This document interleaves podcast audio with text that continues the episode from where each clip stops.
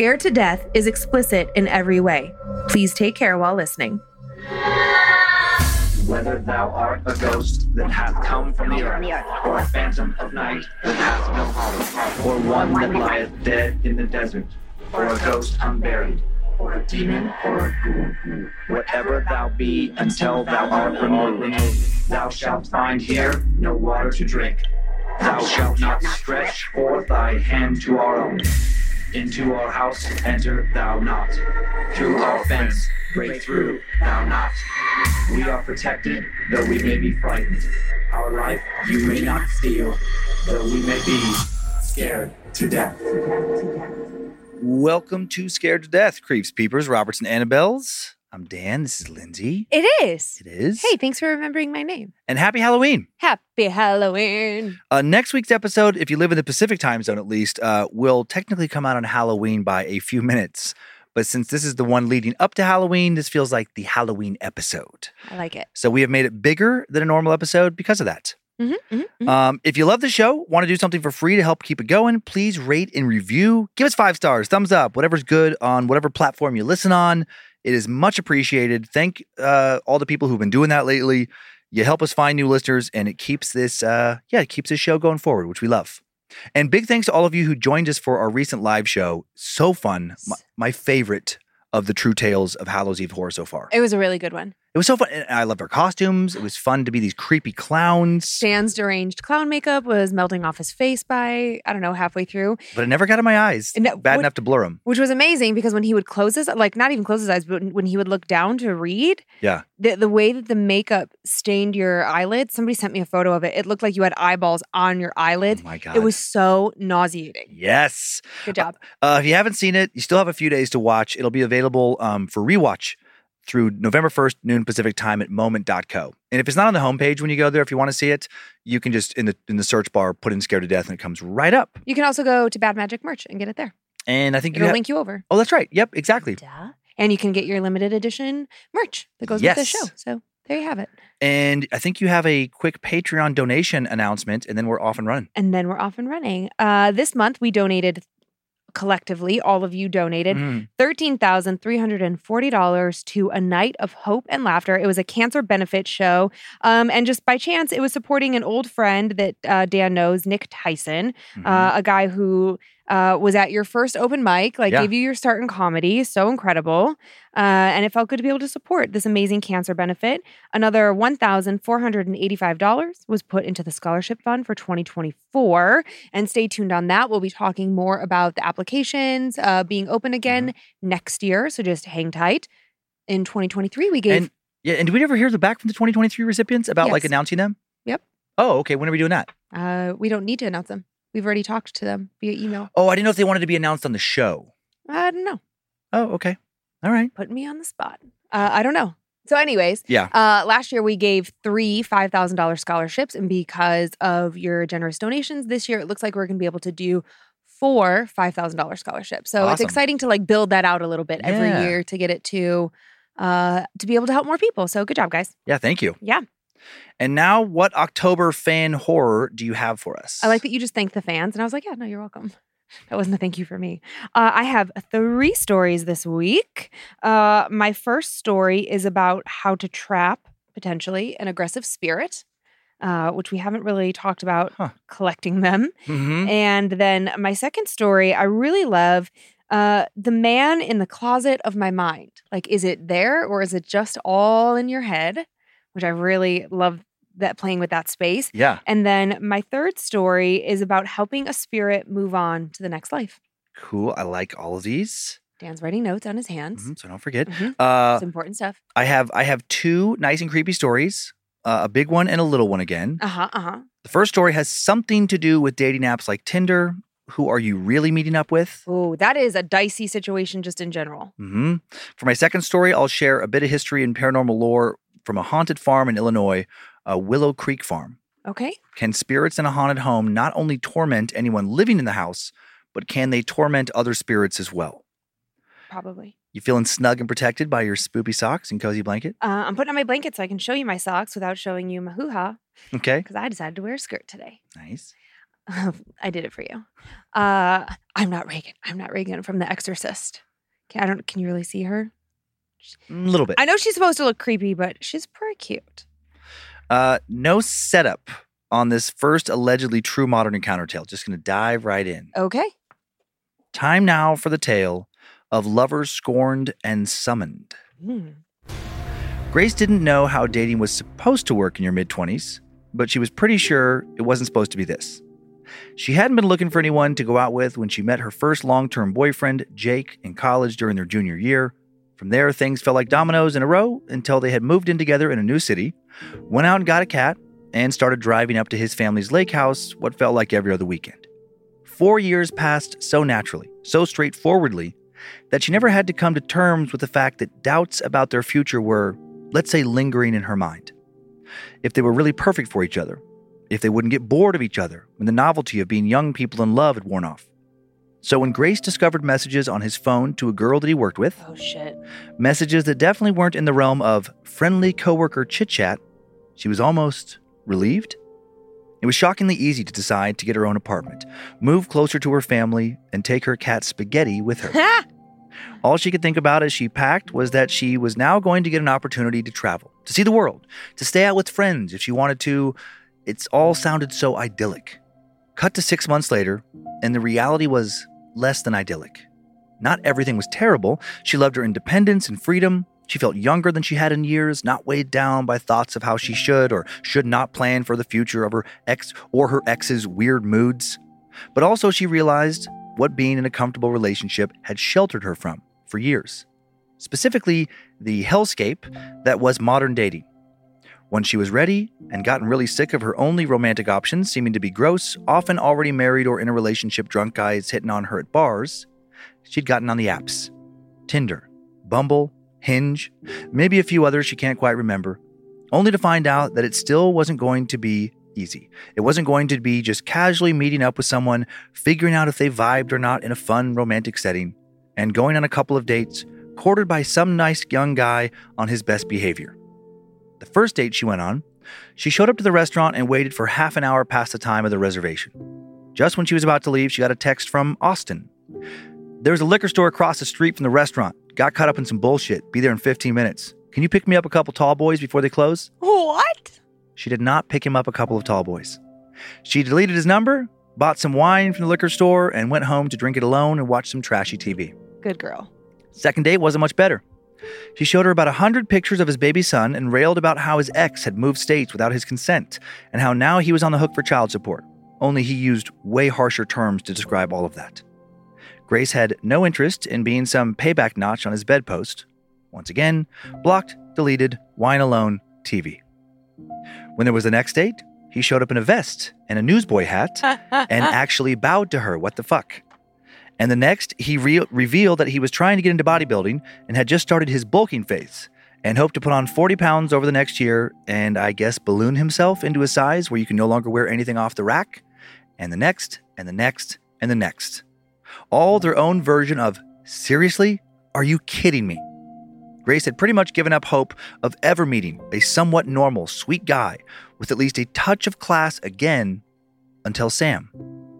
By the time she met him, she was using the dating apps more as entertainment than anything else, texting her sister screenshots of particularly egregious profiles. But when she saw Sam, she froze. The first thing she noticed were his eyes warm brown, almost amber. They reminded her of the inside of a geode she'd seen as a kid, sparkling bronze and a deep black ring. Then she noticed his playful smile. He was standing with a big group of friends on what seemed like a European town square, and you could tell instantly which one was him. Other pictures showed him skydiving, cuddling his adorable scruffy dog, jumping off the side of a boat, and sitting beside a campfire. Grace shook her head, expecting the bio to say something like models only. But instead it said marketing rep by day, sushi expert by night. Pros, good at trivia, will fight you for the check. Cons, serial jaywalker. Grace felt something like a flutter. Was this real? Part of her felt like it had to be a joke profile. But there he was, verified by Facebook. He seemed so normal. Cute, funny, adventurous, but not like those guys who spend the entire date convincing you that they're cute, funny, and adventurous. She swiped right, and nothing happened. He'd either not been active recently or he'd swiped left on her. The thought made her get up a get out a big tub of Ben and Jerry's out of the freezer. Fine, Sam, if that's how you want to play it. Grace didn't need him, she thought, bending to scratch her cat under the chin. She had everything she needed right here.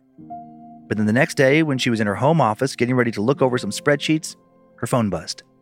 She'd matched with Sam. And her eyes widened. He had messaged her. Hey, the message read, How's your day been? Not bad, she replied, a little bummed that he hadn't been more creative with his opener. Just doing some work, you? Just got done slaying a dragon, fulfilled an ancient prophecy, saved some maidens. Pretty regular day for me. A little hungry, though. Want to go for a snack? She frowned at the phone. On her laptop screen, her coworkers were pinging her Slack, wondering where she'd gone. Like, now? She wrote back. He replied instantly. Yep, no worries if not, just thought I'd shoot my shot. No, she wrote back, let's do it. I can meet you someplace. Ludlow's, he suggested. It was a coffee shop right around the block from her. Were they neighbors? No, she thought. she'd certainly would have noticed a Thor like dude walking around, but maybe he'd recently moved here. You're on, Grace sent. She quickly made up a fake emergency for work, gave her cat a couple of treats, threw on a pretty blouse and a pair of tight fitting jeans. All the while, though, she reminded herself that it looked, if it looked too good to be true, it probably was. He was probably different than his profile in some way, not as charming or straight up a catfish. She shouldn't get her hopes up.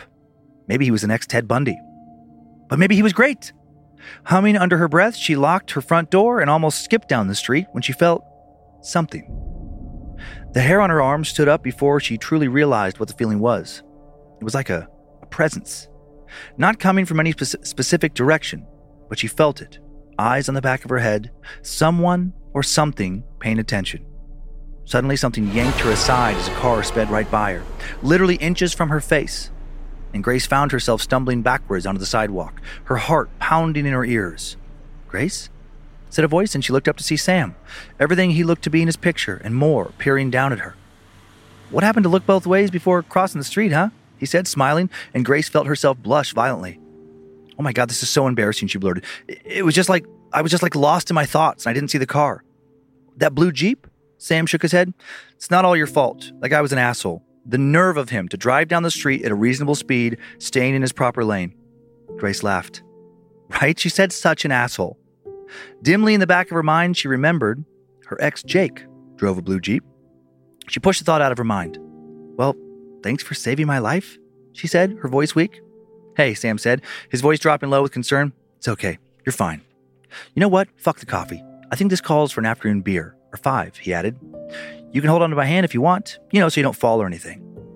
There was a sparkle in his eyes that Grace liked, really liked, and she did hold this stranger's hand. Soon they were sitting across from one another at a small outdoor bar, progressing from beers to nachos to margaritas to sharing a quesadilla, and she liked him a whole lot more. He told her about going away for college but having to come back halfway through his sophomore year to care for his sick mother, how she passed away and left him her house, how he had to take online classes and work two jobs to be able to afford the mortgage. Nobody Grace knew had a life like that. They'd all gone to good schools, had their parents help them with rent, and were generally taking all the time in the world to figure things out. But not Sam. By nine, they'd been hanging out for a whopping five hours, but it felt like five minutes. Still, Grace knew that she had to finally get home. Let me walk you, Sam said. I promise I'm not going to be creepy. You can be a little teeny bit creepy, Grace said, meeting his eyes, if you want. They ambled through the neighborhood, red and yellow leaves tumbling to the ground in what felt like a Hallmark movie version of fall. Or maybe it felt that way because Grace admitted to herself she suddenly had a crush, a big crush. This is me, she said, indicating her house. Do you. Do you want to come in? He hesitated. Well, Grace groaned. Oh, no, you know what? Okay, forget I said that. That was stupid. No, no, no, Sam said quickly. I really do want to. But I really. Okay, I'll just say it. I really like you, Grace. And I don't want to be some fuckboy here, so no, I'm not going to come in. Unexpectedly, laugh bubbled up through Grace's lips. She felt about a million things happy, relieved, frustrated, foolish, glowing that all came together in a spectacular supernova of infatuation. Sam was still hovering on the porch. Can I kiss you, though? He smiled at her, hopeful. And then, maybe in a couple of weeks? Grace interrupted him by putting her lips on his, a long, slow, extravagant kiss that made fireworks go off in the back of her head. Sam tasted like smoky tequila and smelled like the forest floor, pine needles and moss and rain. And his body was shockingly solid against hers. She still couldn't believe that he was real. Her eyes fluttered open as they slowed, and she saw a flicker of something in her peripheral vision a flash of blue, and a face. Jake's face. It peered out at her from behind the construction site across the street. His hair had grown out to his shoulders, and his face was gaunt and hollow, his eyes like deep, dark pits. Slowly, he shook his head. Grace screamed, What? What did I do? When Grace looked again, the face was gone. Now Sam was staring at her like she was crazy. And maybe she was. She had just screamed into her crush's mouth. What the fuck was wrong with her? Sorry, sorry, she gasped. I, I just saw something move out of the corner of my eye. I, I promise this isn't deployed to get you to come inside, she added, now tempted to laugh at how ridiculous she sounded. I, I just thought I saw a scary face. She made an executive decision to leave out the detail that it was Jake's. Nobody likes someone who talks about their ex on the first date. You must think I'm insane, she said, rolling her eyes at herself. Just a little, Sam said, reaching to tuck a lock of hair behind her ear. But a little insane is good. Suffice to say, Grace was a goner. Mm-hmm. She was so positive that she wasn't going to hear from him at all the next day, that he was going to ghost her, that she preemptively bought herself a new pajama set and bath oils. But he texted her good morning and hope you have a good day at work and or there aren't any creepy faces, which was so sweet and disquieting. Had Grace really seen Jake the night before? As far as she knew, they lived three hours apart from one another. He was working for his dad's roofing company, putting in long hours. He had no reason to look the way she'd seen him, almost emaciated, hollow, a shell of himself. To prove to herself that it wasn't him, she unblocked his Instagram and pulled up his most recent post from a month ago a picture of him on his dad's boat holding a big trout. In it, he looked tan and healthy, his hair curling over his ears. There was no way he could have transformed so much in just a month. She'd just been imagining it, she told herself. Maybe Grace had deeper issues with commitment than she thought. Still, things with Sam were too exciting to get truly caught up in whatever was happening in her weird brain. She was finally doing exactly what she wanted casually dating someone she really liked, no strings attached, but with an expectation of honesty and directness. A few nights after their first date, he came over for a movie, and to her surprise, brought an armful of groceries. I thought I could make dinner for you, he said, beaming over a spray of leafy greens. What do you say to some ratatouille and salad? Sounds great, Grace said, holding out a hand for his coat. The smell of it, like the smell of his body when they'd kissed, was intoxicating, a deep, vibrant earthiness that left her lightheaded. Oh, and Pinot, uh, Pinot Noir, he said, presenting her with a bottle of wine. Your favorite. Grace hesitated. Something in her stomach dropped. How, how did you know that was my favorite? Sam blinked. Because you said so on our first date. I did? It came out weak, uncertain, because Grace didn't know what she was implying that he was stalking her, that he somehow knew her favorite wine in a creepy and mysterious way. All those things seemed ridiculous. Yeah, he said slowly, setting down the groceries. But Grace, if this is too much for you, we can go to a movie or something, or go get a drink again. I really don't mind. Damn it, why was he always saying the perfect thing? Grace forced herself to relax. No, she shook her head. Listen, I didn't want to make a big deal of this, but there's something going on with my ex. Sam closed his eyes. Don't tell me. Not actually broken up? No. Over a glass of wine, and it really was good, Grace explained how her ex's car had almost run into her in the street before Sam pulled her aside, how she thought she'd seen him at the construction site next door. Something was wrong with him, she muttered, as the fragrant smell of French cooking wafted, wafted through the kitchen. He was different, all emaciated, like actual skin and bones. Shit, Sam said, shaking his head. And you think he's stalking you? Maybe? It felt ridiculous to say out loud. I just want you to know that if I'm acting weird, it has nothing to do with you. No, it has everything to do with me. Sam said, because I am going to get to the bottom of this, I promise. They were making out before dinner. Let me just stick it in the fridge, Sam gasped as Grace gently tugged on his hair. By the time Sam left the next morning, Grace felt like she was glowing. She just felt shinier, more alive somehow, like every synapse in her brain was lighting up with new possibilities. She'd never felt that way before with Jake. It was more of a once a week is good enough type of thing. Not anymore, she said out loud, the way she often did when she was just her and Spaghetti. Isn't that right, Getty? But Spaghetti didn't come at the mention of his name. He usually did. Spaghetti, Grace said, setting down her coffee cup. Baby, where are you? He wasn't in his normal spot by the window or eating in the mudroom. He wasn't upstairs, in Grace's bedroom, or batting at the toilet paper in the bathroom, or playing with his toys. It was dead silent in the house. Spaghetti! Spaghetti! Now Grace was growing frantic. She loved that cat. That cat had gotten her through everything. He was her special baby, sometimes the only thing that made it okay to return to an otherwise empty home. Spaghetti, come here, boy! A crazed thought went through her mind. Had Jake done something to Spaghetti? Was Jake here right now? Spaghetti! Now she was feeling hysterical, running up and down the stairs, opening every door. Not in the linen closet, not in the guest bedroom. She ran back down the stairs and heard a faint meowing coming from the mudroom. Spaghetti! The meowing grew louder as she got closer to the washing machine. With a swoop of dread, she opened up the hatch and out popped Spaghetti, his black fur ruffled but otherwise unharmed. She felt a deep swoop of relief as she hugged him and then a sickening swoop of dread.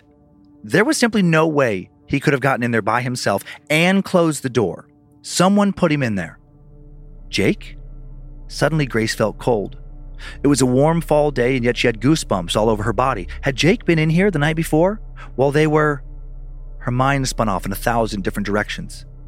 Opening Instagram, she went back to his profile, unblocked him again. Then she opened a new DM to him, ready to tear him a new one.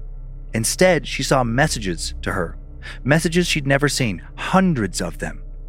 Grace, please, call me, please. Grace, you have to unblock me. I know I fucked up, please. Come on, baby. Grace, please, please. Grace. Something bad is going to happen, Grace. You have to believe me. There were dozens more. Grace scrolled through them, feeling sick to her stomach. In her arms, Spaghetti wiggled free and stood still on the floor, his ears bent back and his back arched. It's okay, she whispered to him, extending a hand to pet him. It's to be fine. But he hissed and took off running into the house, leaving her alone. The fuck was she supposed to do? Should she call the police? Trembling, she stood up and went back to the kitchen, willing her brain to figure out some course of action. Between the endorphins still coursing through her from the night before and the pit of sheer terror in her stomach, she felt frozen, unable to do anything except mutter under her breath, Fuck, fuck, fuck, fuck. Then the doorbell rang. She jumped, sending her cup of coffee to the ground where it shattered. But she didn't really register it. Her eyes were on the door, on the shadowy figure behind the glass, waiting for her. She grabbed a kitchen knife and walked slowly to the door, careful to remain outside of the person's sight line. She could hear them breathing behind the door, and she brought up the knife, one hand on the doorknob, and flung it open. Grace! Jesus Christ! It was Sam, looking as fresh as he'd been when he'd left. He stared at her in a panic, backing up, and Grace realized what she was doing, still holding the knife aloft as though to stab him. Sam, uh, sorry, sorry. She put the knife on the console and turned back. What are you doing here? I left my scarf, he said, gesturing to the floor above in your bedroom. Is there some sort of new security system you're trying out? But when he saw that she wasn't laughing, his face darkened. It's Jake, isn't it? He's still here. Slowly, she nodded and opened up the door for him to come in. Immediately, she heard a shrieking sound. It was Spaghetti across the room, looking at Sam with his ears folded back and his back in a high arch. Every hair on his body bristled. His yellow eyes were fixed directly at Sam's face, and Grace felt herself grow wary like his fear was infecting her. Looks like the little guy is spooked, Sam said, reaching out to touch Grace's shoulder. At that, Spaghetti let out a long hiss and darted deeper into the house. I'll tell you what, Sam said. I took karate for a pretty long time as a kid. I can probably take this guy in a fight if it comes to that. What about I take a look around the property and see if he's still here, and then we go get some brunch? Sounds good, she said weakly, glad to surrender to someone who seemed to know what they were doing. How was this her life? On the one hand, she felt bursting for gratitude with Sam, a gratitude that made her feel heavy like a drug. And on the other hand, she couldn't believe that suddenly everything seemed so off the rails. I'll, I'll go get dressed. Put on something cozy, he said, bending to kiss her on the top of her head. Brunch is on me. After he went out the front door, she went up the stairs, taking deep breaths. Hold for four, three, two, one. Inhale for four, three, two, one four, three, two. Suddenly, she felt a pair of hands yank back on her shoulders and pull her into the bathroom. One hand clapped over her mouth, stifling a scream as she fell backwards and onto the hard tile. Above her swam Jake's face, but not the Jake she remembered. This Jake had rancid breath, bony arms that pinned her down, waxy yellow skin that stretched across his face as he leered at her. Grace, he breathed, his breath heavy, hot, and sour.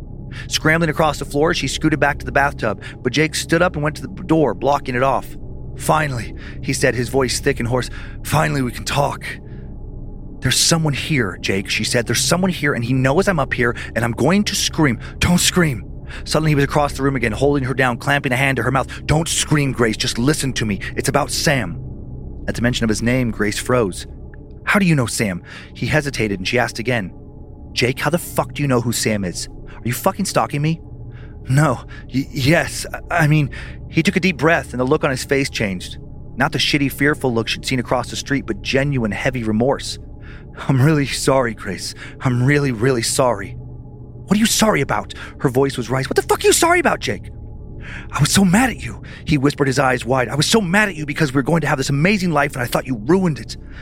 I now know that I was the one who ruined it, but in that moment, I, I just thought, what did you think, Jake? A frenzy of conflicting thoughts passed through Grace's mind. Jake, what did you do? Sam's. He's not from here, Jake said in a ragged voice. I was so mad and drunk all the time, I just wanted it to end. I promise that's all. I found this old looking book. It had this thing written in it. He took a deep breath and recited May your love turn to hate and your happiness turn to pain. May your relationship be cursed until death do you part. From this day forward, may you find no peace and may your heart be filled with agony. He looked at her with watering eyes. I thought it was for me, just to get over you. I didn't actually think anything would happen. This shit's not supposed to be real, but something happened. Something started feeding off of me. I felt a little weaker each day, a little less real. It took my life force to exist, Grace. Look at me. Look at me. Grace met his eyes, his yellowish red rimmed eyes, and saw his greasy hair and brittle nails, his teeth that snapped together when he spoke. Okay, so you did a weird ritual, she said, struggling to stand up and thinking about how she would have to call the cops the moment she got the chance. Meth? Heroin? What was really going on with him? Though Jake was weak, he seemed to have a desperate sort of strength. To keep him from freaking out, she pretended to believe on some level what he was saying and asked, What the hell does that have to do with me? It, it took my life force and now it's here. Jake gazed at her sadly, not even bothering to get up. It was in your bedroom, Grace. It's outside right now. Grace could feel a cruel laugh bubbling in her chest, and Jake must have sensed it because he added, Think back.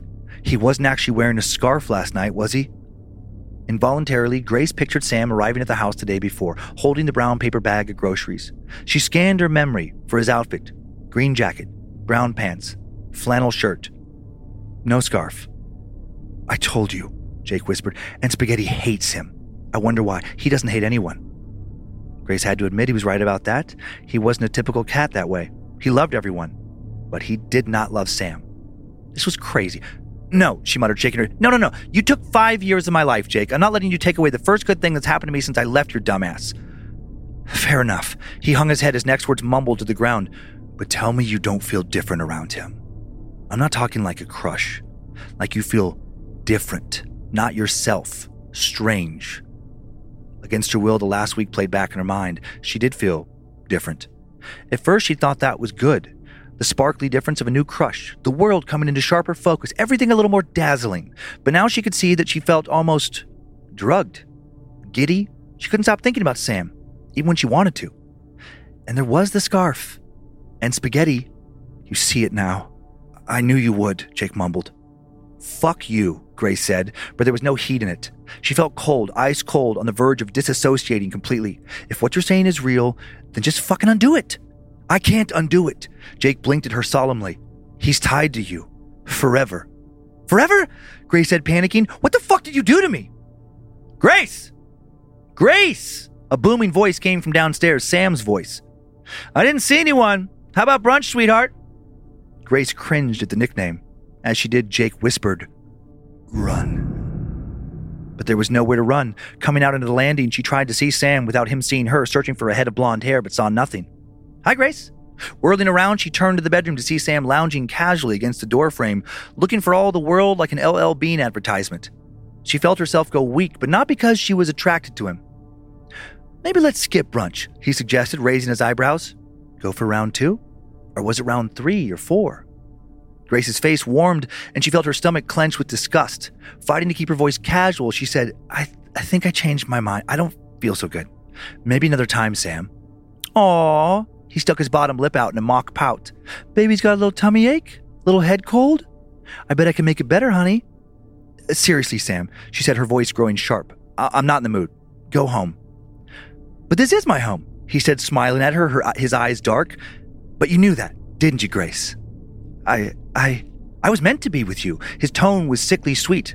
I'm not supposed to do anything else except be right here. At that, he held out his hand, and Grace felt that same wave of drugged affection, but there was a cold pit in the center of it this time.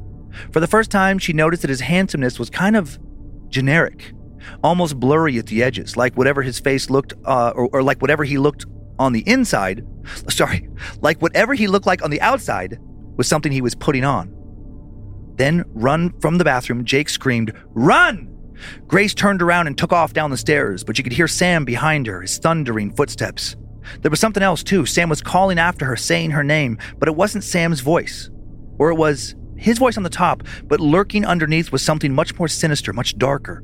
How could one person speak in two voices at the same time? Grace came to a skidding halt at the front door, unsure where to go, but she knew she didn't have time to choose. Flinging open the front door, she watched as Spaghetti took off down the street, his little body a black blur. Grace began running after him when she noticed the shed at the edge of her property. Maybe she could hide there just to give her a second to think about what to do next. Taking a sharp turn, she wrenched open the door to the shed and slammed it shut behind her and gasped. Her shed had been empty before, save for a riding lawnmower that she didn't use enough, some old tires, and a few cans of gas, oil, etc.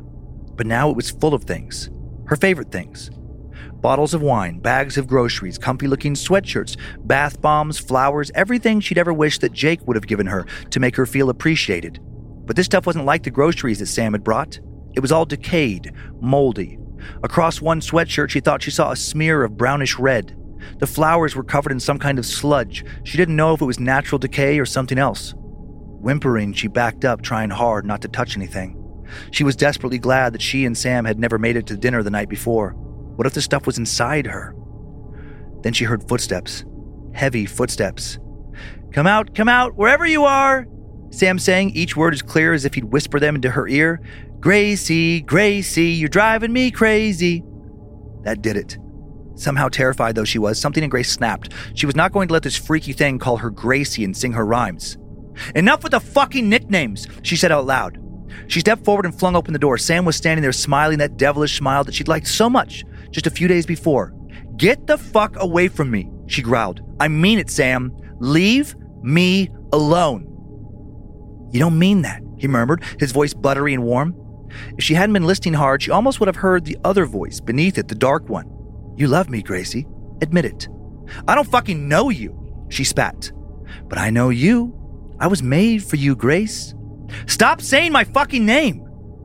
Grace surged forward, her fists raised, but Sam caught them easily and shoved her back into the shed. Soon she felt his lips pressed against hers, not like they had the night before, tenderly but with fresh hunger. He bit down and she tasted blood. This was it, she thought. She was going to die out here. Her last thought was that she hoped Spaghetti was okay.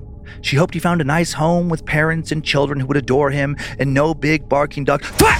Suddenly, Sam was falling to the ground, Grace stumbling out from under him. Above them, backlit by the sunny fall day, was Jake. He held a tire iron that Grace saw was now covered in the same kind of goo that was on the flowers in the groceries.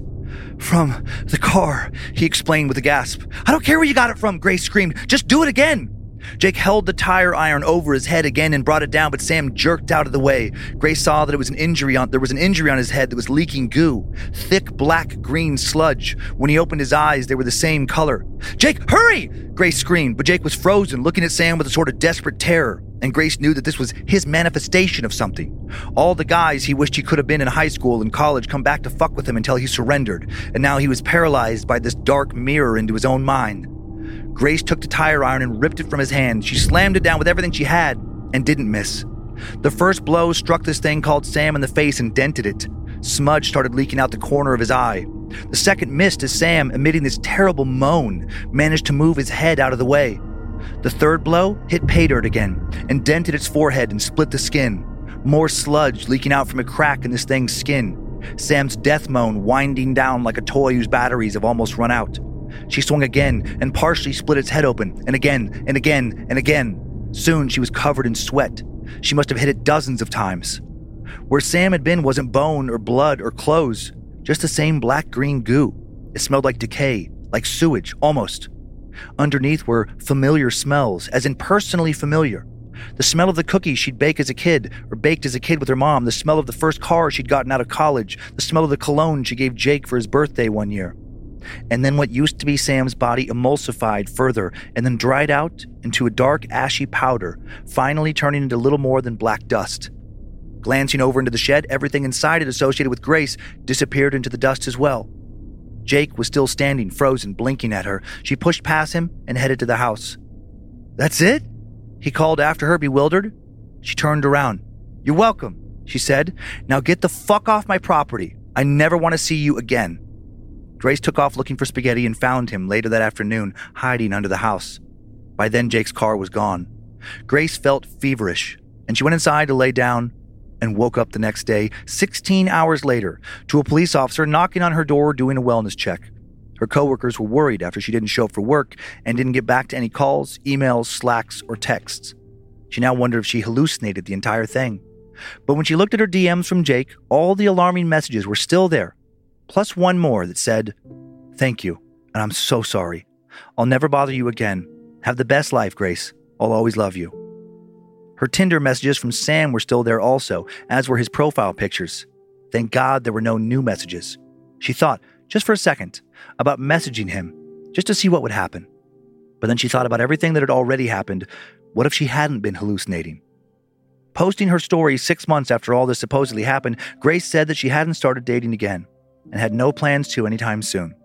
Drinking wine alone and watching TV with spaghetti no longer felt pathetic. It felt safe. Yeah, yeah, yeah, yeah, yeah. Hmm. I just want you to Mhm. know Uh-huh. that um I can do curses too. Yeah? So just keep that in mind. You know what I mean? Uh huh. Be on your best behavior. Okay. I get a lot of playful threats uh, with Lynze. It's pretty funny when we, when we watch a TV show and like the, the guy cheats on the girl, whatever. She's like, I'll kill you. I'll kill you. She's like, no one will ever be able to determine it was me. I'll hire Yeah. someone. My my usual threat is Mhm. like, go ahead. Go right ahead. I'll make every day of your life living hell. I won't even leave you and I won't let you leave me, but I will make your life hell. Ay, ay, ay. Whatever, you do the same thing. If we're watching a show and it's Yeah, like the inverse, yeah. you're like. Uh-uh. you'll you'll turn to, towards me and go, "Sweets? No. Don't do that." uh, do you have any questions before I show pictures? I have so many questions. Okay. But we could do pictures first. Well, the pictures are not associated with the story. I'll just say that. I couldn't find any, but I have uh, a fun group of pictures. Oh, okay. Okay. Well, I was trying I was writing down early on like, okay, is Jake stalking her? Mhm. Uh are Jake and Sam working together? Mhm, You know, are they of. and then I was like wondering if they were somehow the same person, like if Sam was some sort of I don't uh, I don't know, like a holographic version of Jake. Like I was trying yeah, to yeah, yeah. to piece it together. And then um I did eventually write down before you said to it that it was a curse. I did Mm, I did figure it out. What was Sam made of? What was that black sludgy stuff? who knows? So bizarre. Mm-hmm. And then I guess there's nothing to report to the police because there's no body. It just turned into Mhm. ash. So I mean, Yeah, you just sound crazy. definitely. I mean, a- any police officer in their right mind would logic would. I mean, it'd be weird if they didn't think you were crazy. yeah, yeah. Would you be able to date again? Ooh, if that happened to me, yeah. I mean, I guess eventually, I do believe that like time heals. You know, I think it would take a while though, Yeah, and you'd be real skittish for a while. yeah. And then how do you explain to your new person that you really like why you're skittish? I don't think you do. Not for a while. Not not not until you're deep into that relationship. Then, but then that feels like a um a deception. I don't know. I just It- it is very tricky. it is tricky. I, I mean, I think that's an okay deception because you know it's like again, like somebody new. It's like if they're not crazy, they would they should think that, That you're, you're crazy, crazy. Yeah, for yeah. saying that. And you never did the dating apps, right? Like you somehow managed to bypass that. Yeah, I um like before you. I I, I didn't. I, yeah, I- obviously before well, obviously before, but I didn't like last um, week. I didn't mind just uh you know if somebody wasn't into it, whatever, like talking to them. Yeah, I had no problem just like asking people for dates. Well, sure. I don't think anybody has a problem with that. It's not about the asking out, it's about meeting people. But I meet people like the airport and different places. At the airport. Hmm? I go. On, I went on dates with some, some right before you. Some girl I met at LAX. What? Just waiting for the shuttle for the to the parking lot. Chat, wow. Chatted her up. Wow. hmm It's interesting because you don't like to talk to people and you don't like small talk. So I have a hard time.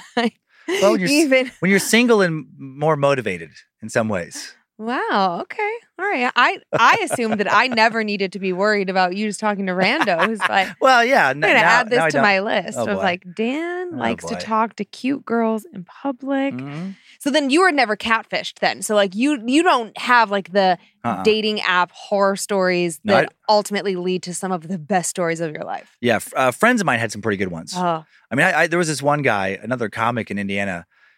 His was it's just so sad. Oh. but it was like, it, but it was a catfish. Everyone other than him was like, dude, Oh. this is clearly not oh. who you're talking to. I remember, I remember he showed me the photo, and it was, you know, like when you buy a frame at like Target, the pictures that are in the frame already, the Yeah, stock yeah, photos. yeah, yeah. It was clearly a stock photo. Oh my God. What an idiot. Oh yeah, And then met the the girl in person. nope, strung him along. Never met him in person, but I Did they, he send her money?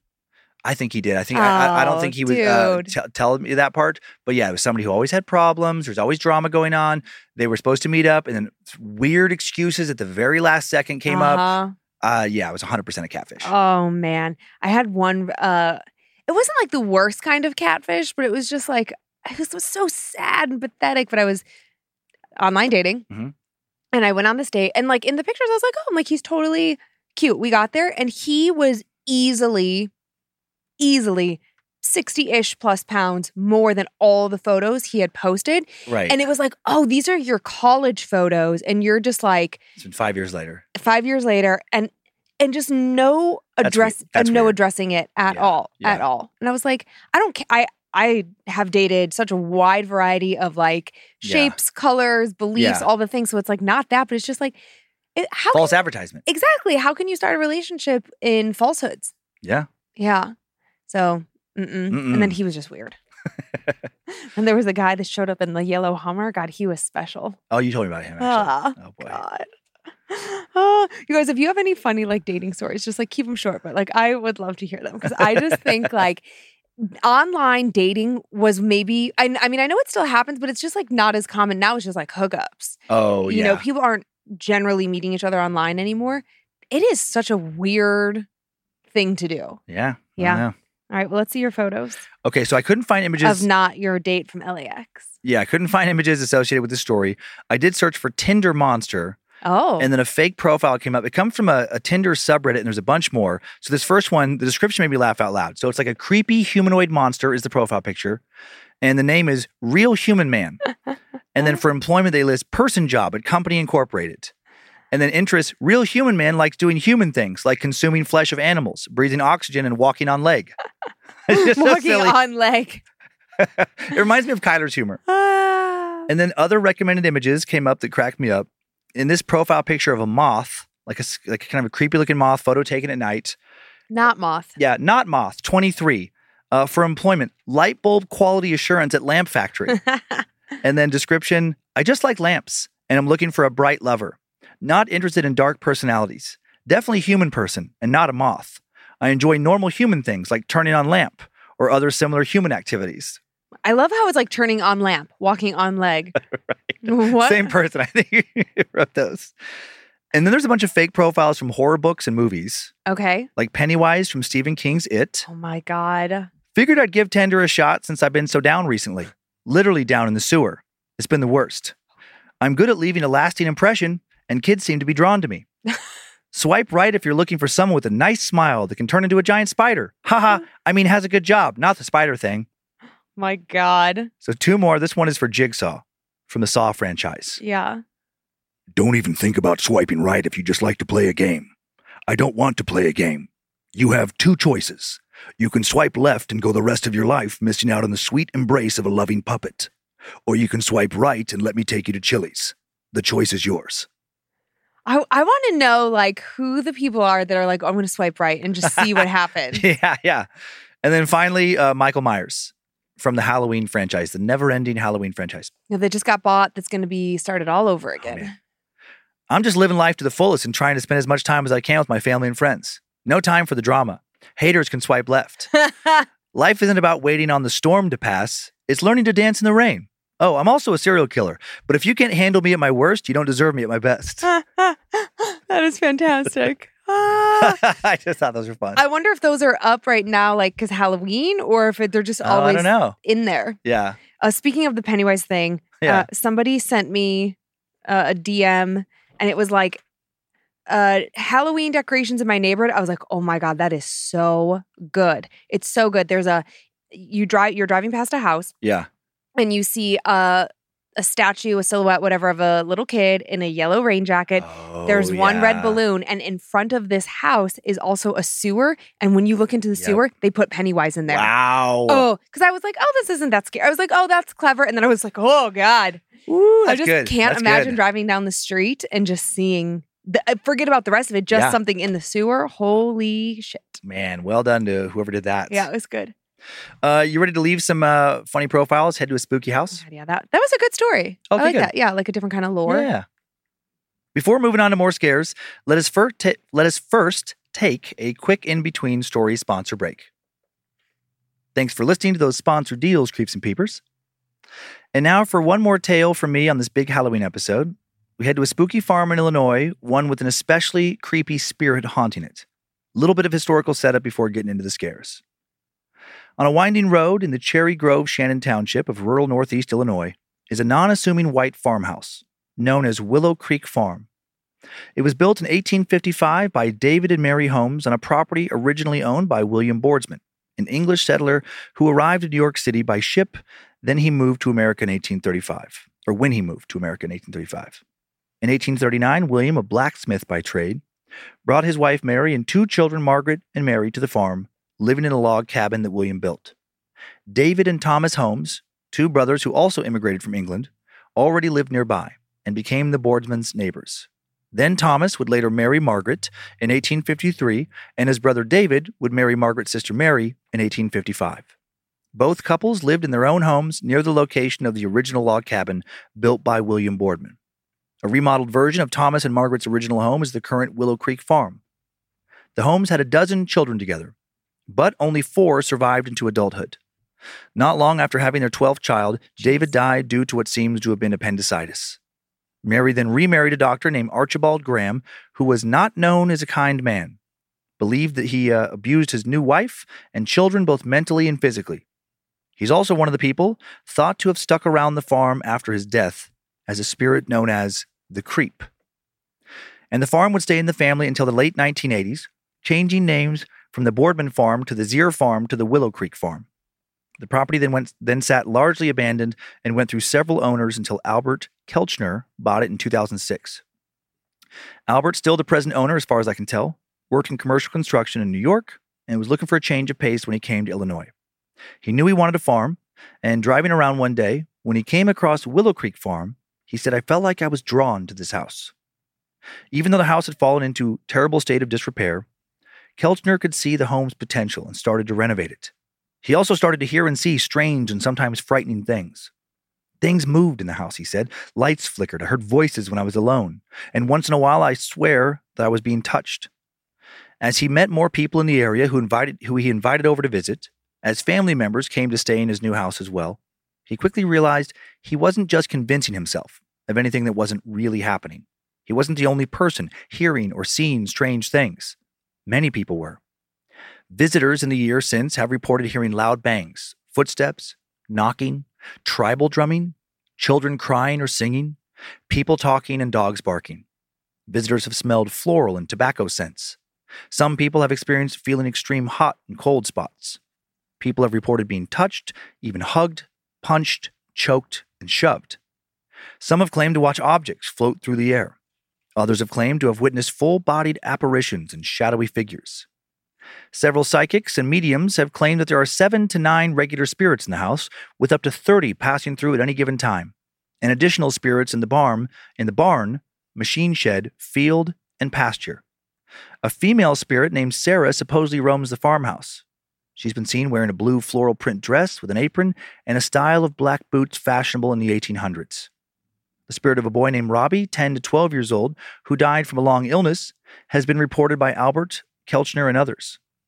Several psychics and mediums have also claimed that the ghost of an African American man named Joe lives in the basement and that he often hides under the stairs. Ugh. Finally, several psychics and mediums have uh, stated that in the northwest bedroom, there is a spirit that I mentioned earlier, known as the creep or creeper, Dr. Archibald Graham. It has been said that he exhibits strong negative, often sexual energy towards both women and children, hence his nickname of the creep. A psychic exploring the grounds said that they also believe that the creep uh, has the ghost of a young boy, Robbie, spiritually imprisoned somehow and being tormented. Can one spirit attack another from beyond the grave? Could someone abused, not just in this life, uh, also be tormented in their spirit life beyond this one? What a terrible thought to finally be free of pain in this life, find out that your spirit does in fact live on, but then also find out that just like there are monsters in this world who can inflict tremendous harm upon you, there are monsters in the next world that can keep that pain coming. One anonymous poster believes this to be true after what they claim to have experienced in the old farmhouse when trespassing and exploring it before Albert bought it one Halloween night in the 1990s. Time now for the tale of The Torment Continues. I'll never stop thinking about that night. Not leaving my name or exact age because it's a small area where I still live. And I don't want to deal with people thinking I made this up, or worse, people thinking I didn't make it up, and now they want to ask me questions I don't want to answer. It was sometime in the 90s, and I was young, still in school. For Halloween, myself and a few others decided to see if we could sneak into all or some of the buildings of the old Willow Creek farm back when no one was living on the property. We weren't the first or the last kids to have that idea. I knew from some other kids who'd done it that we'd be able to get into the barn and a few other outer, outer buildings at least. I wasn't so sure about the main house. I'd heard, I heard it was locked up pretty good. I wish it had been locked the night we snuck onto the property. Maybe whoever owned it at that time just forgot to lock. Or maybe that sick bastard saw something in me he liked and invited me in. I was alone when it happened. The other guys I was with, they were getting bored with ghost hunting. Or maybe they were scared and just didn't want to admit it. Maybe they sensed something terrible in that house and wanted to get the hell out. We'd already looked around the barn and a few other buildings with our flashlights before we walked into the main house. After exploring all the rooms, again with our flashlights, the other guys wanted to go to the barn and have some beers before we all bounced out to a Halloween party at this kid's house whose parents were always out of town. I told them I'd join them in just a few minutes. I really thought I might hear or see something, and was bummed that nothing had happened yet. I thought it'd be cool to have at least one awesome Halloween ghost story to tell at the party. And then right after they left, I got my story. But it was so fucked up, I never told it at that party. I never even went. I pretended to be sick and went home early. It started off with what felt like a small, thick bubble of cold air passing straight through me. It was such a strange, unexpected, and intense sensation, made me drop my flashlight, which now pointed across the room at the wall. And something in front of it that I couldn't see cast a shadow against that wall, like someone making shadow puppets. It was the shadow of a little boy, just an instant after seeing it and having my jaw drop, I felt another larger bubble of icy air, colder and denser than the previous one, also pass right through me in the same direction. I let out an oof, like I'd been punched in the stomach. And now a second shadow was cast against the wall, the shadow of a man. And he was holding something a belt, I think. And he swung it towards the shadow of a boy. Crack! I heard it lash against his back, and he recoiled and screamed. Crack! Again, he hit him, and again he screamed. I stood frozen in place, wide eyed, and too shocked to scream myself. Several more times he swung and hit him. In addition to screaming, as he was being beaten from a standing position to laying down on the floor, I heard a boy's voice loudly plead, Help me! Help me! He never stops! Then the man's shadow shifted, seemed to turn and face me, while the shadow of the boy crawled on his belly out past the edge of the flashlight's range along the wall. And now I heard, I'm gonna hurt you forever.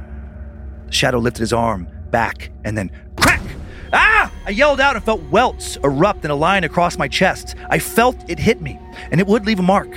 Now I wasn't frozen any longer. Leaving my flashlight where it was, I spun and turned to run out of the room. Crack!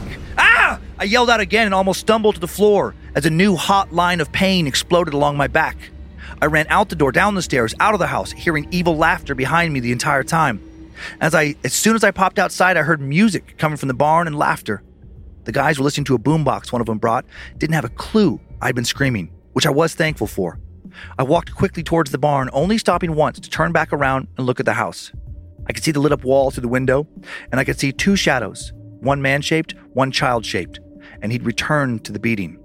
The creep. When I looked up stories later about the farm, I was sure that's who it was. the creep.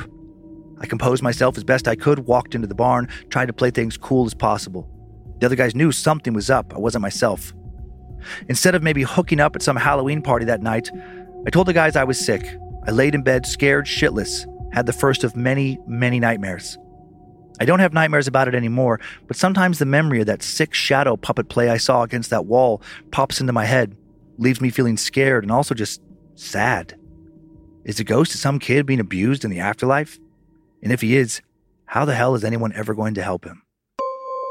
That's crazy. hmm We've never had a story like that where like one spirit is abusing another spirit. Yeah, we've had people caught in loops, but not, well, not that I can recall two spirits caught in the same loop when that loop is like one of them is being tormented by the other. Not in that way, not so directly. No, not like literally beating them. Right, right, right.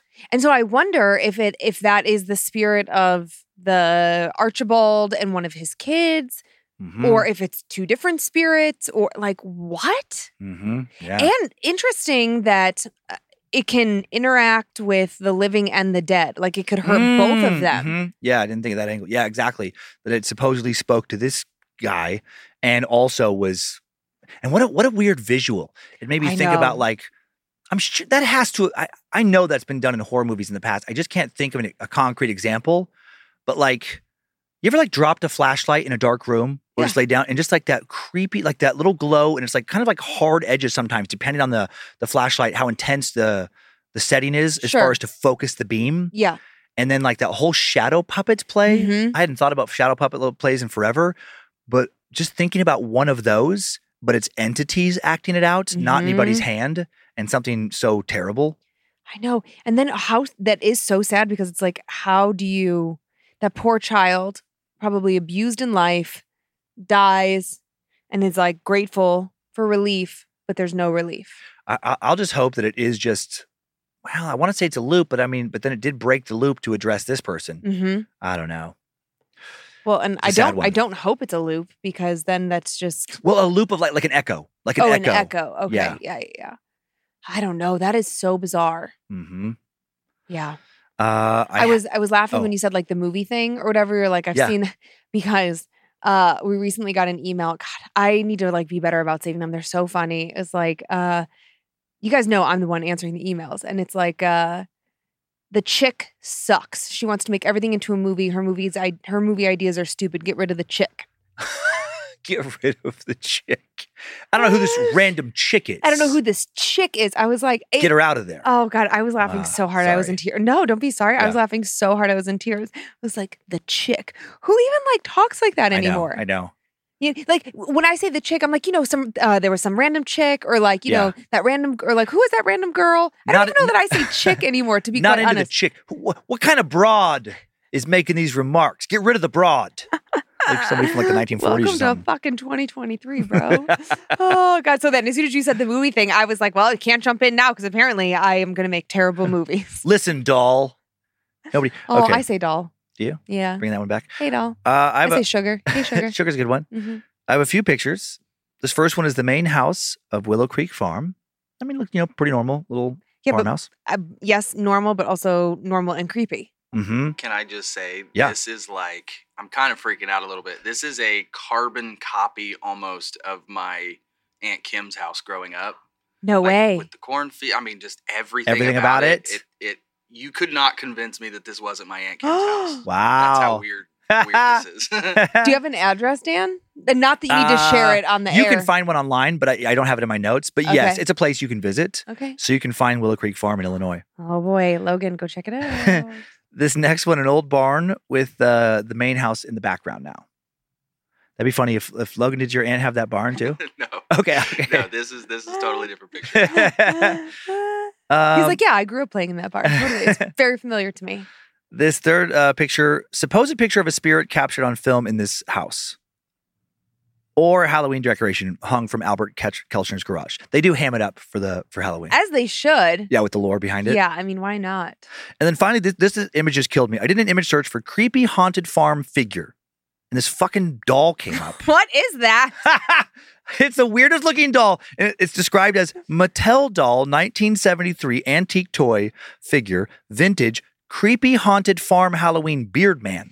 I know it, that's the thing. Everything about it is like a completely normal, what you would expect doll, but then it, the beard is like, okay, That- that's a mustache. I know it's like a mustache that they're trying to pass off as a beard. It's a must. It's a beard that only comes from above the lip. and well, and also it's like, uh, it is a okay. What it reminds me of is when women have fake eyelashes at home, so they Yeah. come on like a strip, and then the lashes curl out from there. Oh, And yeah. so to me, it just looks like they took like a two eye eyelash extension kind of things and just Yeah. put them here, and they're really long. Like it just looks like It's chunks of hair. It doesn't even look like a good fake mustache. It needs to be trimmed. I, it's so strange. And the hair is supposed to like flow into a beard. I mean, it's, I do see on the side, like the big sideburns on the side, but like, but they it doesn't. it looks like hair that would be on the top of the head. Like all the hair is wrong.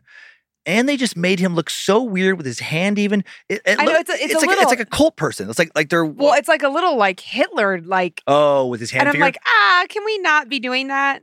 I was just thinking he just looks like the way he's dressed and everything, like I don't know, like some '70s version of you're like you're wandering out through the cornfields and then you just come across this commune slash cult, Yeah. and, and they all look like that. Well, we just finished watching Under the Banner of Heaven, and I was like, is Yes. this one of their cult dolls? It's on my brain. Yeah, that was a really good uh, series. Yeah. If you guys want something to watch that's like, Whew. I wouldn't say it's spooky. It's definitely like, but like thriller esque. If Yeah. you don't know, like, I didn't know what had happened. I was unfamiliar with this story. So I was like, oh my God, what's going to happen next? What's going to happen next? Who this? Who's there? Yeah. Like, it was. It was so well done. Andrew Garfield, A plus plus plus performance. yeah, killed it. Crushed it. Yeah, Yeah. really well, well done. really well done about like I I don't want to give away too much, but like FDLS.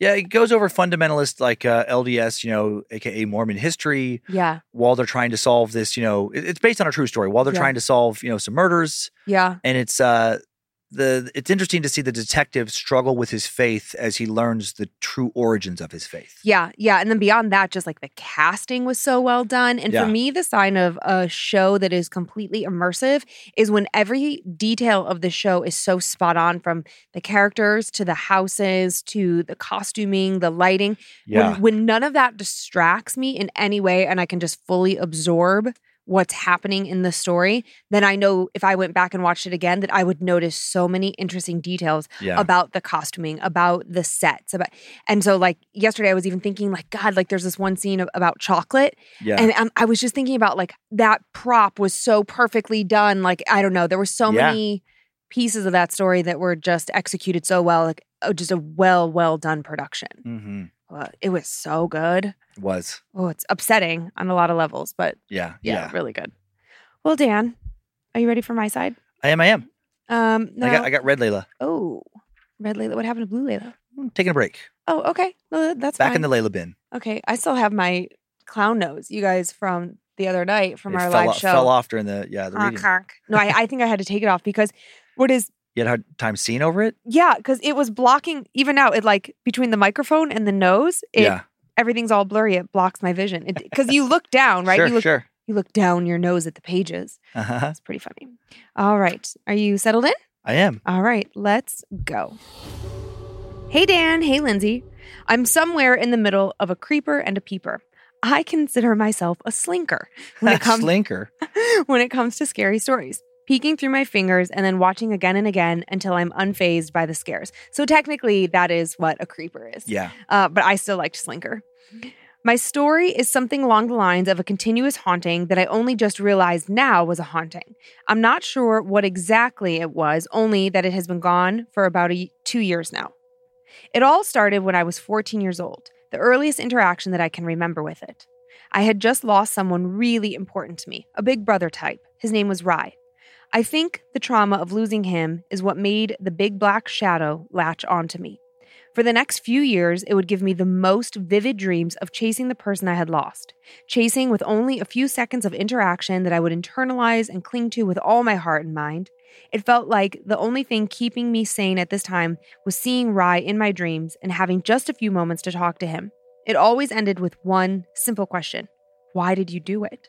I never got the answer. I always woke up too soon.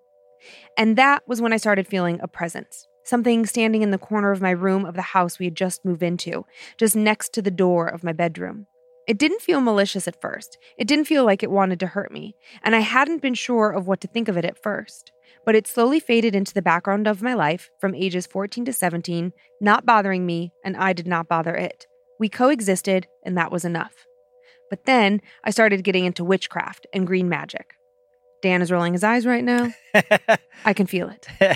And I started to notice something about the shadow. It felt like the same feeling that I would get in the woods when I forgot to put out my monthly offering to it bitter and sour towards me. Not actively wanting to harm me, but realizing that I could get rid of it if I figured out the right things to do. It started acting out, kind of like a kid who isn't getting, who isn't getting what he wants. It started with the nightmares. I got more nightmares than usual in the year between my 17th and 18th birthday. I would wake up in a cold sweat, feeling like something was in my throat or I would wake up screaming so loud that it would wake up my parents. And I never told them why I woke up screaming because I knew that my God fearing parents would never understand. After my 18th birthday, my best friend and I took time to visit a local psychic, Lisa. My friend and I had been eyeing her place for a while, curious, and one day we went in. Lisa was very nice to us, but also had a very off the wall personality. Despite the fact that she caused my downfall, I'm not going to elaborate on everything she told me because that would be too much of my private life going into a very public podcast.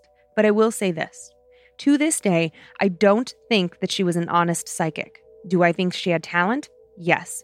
Do I think that she used her talent to help people? No. I think she uses her talent to keep people coming back to her for more answers for the problems that she gives them. When I got home that night, my shadow problem had only gotten worse. Lisa told me that there was a spirit following me that I knew, and that I knew, but she told me it was malevolent and it wanted to cause me harm. She gave me a set of stones and she told me that they would trap the spirit and then I could get rid of it, per her instructions. I did what she said, but that was a mistake. Now let me paint this picture for you. I was 18 and very messed up. I was always tired, working two jobs, and scared. I was willing to take any advice to get rid of the bad energy. So when I got home that night, I showered and I set the stones up by my door, climbed into bed, and started the timer for my radio one hour and 10 minutes. I closed my eyes, and the next thing I know, everything was darker than it should have been. My radio was off, and I couldn't move anything except for my eyes. And when I looked up, Darkness stared down back at me. It didn't really have eyes, but deep pits where eyes should have been, and a grin that still unsettles me. It grinned at me, and I could see teeth, teeth that were too human like to belong to anything but a man. For a moment, I was scared that someone was in my room, and then the realization hit me. I, I had made things worse. The shadow reached out its hands, and they were claw like. I tried to move. I needed to move. I couldn't scream. I couldn't breathe. I couldn't do anything that would get me away from the things that were standing over me. I remember the panic that went through my body and how my legs and hands were desperate to move, to scream. Anything would have worked so long as I had some control over what was happening. But I didn't. I, I couldn't even close my eyes because then I wouldn't be able to see what he was doing to me. The next thing I knew, I was awake, the sun shining through my windows and the sound of birds chirping outside. I thought I had just had a dream of a shadow standing over me with its smile and clawed hands, but my neck felt sore, like I had slept wrong. I got up and I checked and started to get ready for work. While I was brushing my hair, I noticed something weird in the mirror, something that wasn't there when I had gone to bed. Bruises. Perfect, pearl shaped bruises across my throat like a necklace, an ugly, painful necklace. I panicked because I had to go to work and with bruises around my neck. After a ton of makeup, concealer, and a scarf, I managed to cover it all up. The only good thing was that it was gone. But still, I wonder what was it? Where did it come from? And why had it chosen to latch onto me? I hope it never comes back. It did stop bringing me dreams about Rye and nightmares about everything else. It stopped choking me in my sleep. And in the end, I think the stones did trap it. I threw those stones in a rushing river to keep the damn thing trapped in them, but I never really got over what it did to me and how it tried to hurt me. I think that if it had gotten the chance, it would have tried to kill me, but I got it first. Thanks, Michaela. Thanks, Michaela. Mhm. I don't. I can't think uh, of another story where like spirits were trapped in like stones. You know, it, it reminds me of not like horror movies, but um, I guess maybe like fantasy movies. Uh huh. Uh huh. Where there would be like in crystals, like there would be like things trapped, like like an old sorcerer, you know, Yeah, type yeah. thing trapped inside of a crystal or something. So I have heard of that concept before, but never to my memory right now in this moment in in like a ghost or shadowy entity type story. Well, I suppose that when you if you think about it from the angle that when you banish a spirit, when you Yeah. exorcise a spirit, it has to go somewhere, right? Yeah. So can you direct it into something like uh okay, okay, like a haunted doll. There's Yeah, a spirit yeah. trapped in a doll theoretically, right? Mhm. How did it get there? Was I- it always there? Did someone banish a spirit into it? Is that why the doll is locked up forever? So that But to me it's so hard because like what is hard for me to accept about trapping a spirit yeah. is that spirits are in my mind floating. They're not tangible. You can't touch them. So when how how can you trap that's like a jar of air. I know it is kind of like just magic where it's like Yeah. like yeah. in this if they if they exist in this other plane that is kind of mostly parallel to ours Mm-hmm. and you and, and then your some kind of basically magic I guess could like yeah. could work in this other plane it could I guess why not why couldn't it act on it like it's a like it's a real tangible thing um It does make sense to me because as someone who it's like a Mm. believer in crystals and uses them, it's like, well, okay, why do I carry certain crystals with me? To trap bad energy or to ward off negative energy. So it makes sense when you like start to when you pull back. some new agey logic to it yeah Whoa, whoa, whoa. yeah but I mean well I mean all this stuff you know we're we're leaving the realm of anything that can be proven hmm which is the fun of it is like Mhm. there are or there's no rules so why I mean, not crystals are powerful.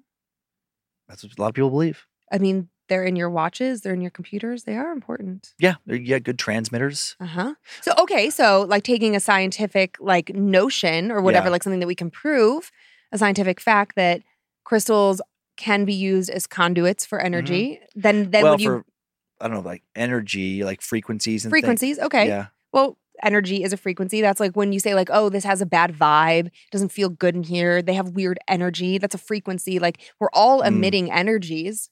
We're all like giving off vibes, right? yeah I don't know the science behind all that but yeah So then if you have like if you're thinking about crystals, right? So trapper of energy, giver of energy, taker of energy. And I wonder if they'll ever figure out if like gut instinct and vibes and like f- th- th- those kind of Mhm. feelings Mhm. Can come from anything or or come from anything other than just evolutionary kind of processes where it's like Yeah. you know that's like where the skeptical part of my brain goes Mhm. is that we have these feelings about people that are it's like leftover it's, it's like like the dogs when they go outside and they um have an instinct to like throw grass over their poo Yeah. but usually end up throwing the grass 17 feet away Uh. because they're little fluffy house things now. yeah. And, and it's like this Not old, killer wolves. Yeah, it's like this old instinct that they don't even know what they're doing, probably. It's just like a leftover. Yeah. And I wonder if some of our stuff is just leftover from when like you needed to read people in different ways when you're out living in the woods with no real shelter okay. and stuff. And you know you have to perceive threats in a different way than you do now. Or like before we had society, before there was any civilization, somebody could just bash you over the head. I mean, they can now, but there was no police back then. Right. Now there's actual consequences. Yeah, people Somebody's would- gonna catch it on a Mhm. video. they would eat. People would eat each other more back then, so there was like different motivation and stuff. Yeah. So part of me is like, is that where it comes from? Or other hopeful part of me is, are there things we truly don't understand that science can't figure out how to measure yet? Mhm. Where we are sending each other these little subliminal or these little like frequencies or whatever signals, things Mhm. that you can't see that Mhm. we are emitting and receiving, and it we we do get feelings from some people, and maybe some of us who are more in touch with our feelings than others can read. You know, people who are hiding something scary can Yeah. actually like maybe they can't hide whatever they're emitting, and somebody else can pick it up. Somebody empathic. I don't know. It's all fascinating. It is fascinating. Also, I like the concept of the psychic potentially making things worse for somebody, It's like a bad therapist. right? To get more business. Exactly. Yes. Immediately when I read that, I was like, you know what? That does really bother me because I think that there are so many people that are energy healers, energy workers that, you know, it's already difficult to work in that space because there are people who are like, okay, woo woo psycho, like, you know, already giving you shit right off the rip, Totally. Dan. Yeah. And so, you know, if you are if you have this skill set and you're already trying to prove yourself somebody like this is just making it so much harder for everyone else it's like why would you do that I mean, if that if that if that's a real thing, that person's like an actual dark wizard. They can just like oh put mm. bad juju into your life, like some kind of voodoo well i don't necessarily think priest or priestess. I, I think it's more like they are telepathic. They can like read. They're fortune tellers. They can kind of like see into the future. They can predict things, but they're gonna like drag it out. They're going to just give you like a little piece. And then you're going to go home and you're going to marinate on it. And then it's going to create strife in your life because whatever. And then you have to go back. You're like, okay, well, I didn't meet the guy. I Yeah. met this guy. And she's like, oh, no, no, no, that's not the guy. Isn't telepathic? You can read your mind. Yeah. Oh, okay. Yeah. Making sure. Well, like, yes, but like anybody's mind. Mm-mm. So in Mhm. my, to me, that means like, you know, could like read the mind of someone who you've yet to meet, who, who you're destined to meet. Hmm. All kinds of psychic abilities. Dun, dun, dun. Okay. You ready for another one? Yeah. This is a pretty good one. Just this opening line makes me happy. Dear Queen of Quartz and Mushmouth Messiah. Mushmouth Messiah. It's a, it's a new triple M. Okay. I've never actually told anyone this. I am only now sharing after hearing stories where people said that they hoped that their story would let others know they aren't alone. When I was in first grade and for the and for a few years I can remember around that time, my family moved around a lot. I don't know if it was a money thing, but I recall at least 4 places in one year. And I don't recall much about the house we were finally in for an extended period of time other than how it looked from the outside, it was just one story, and the details of my bedroom.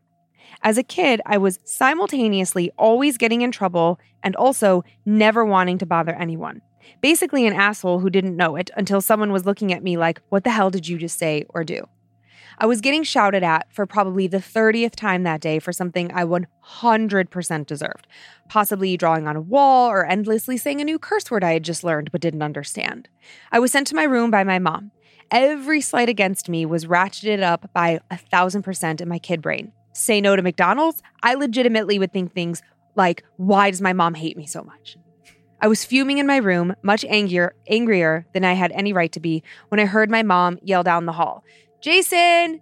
Jason! In my head, I was like, I'll show her. She told me to go to my room, so now I'm going to ignore her and stay here. That was the plan until she pulled the one move no child can willfully ignore. She called me by my full name. Naturally, I went running as if hell would rise if I didn't.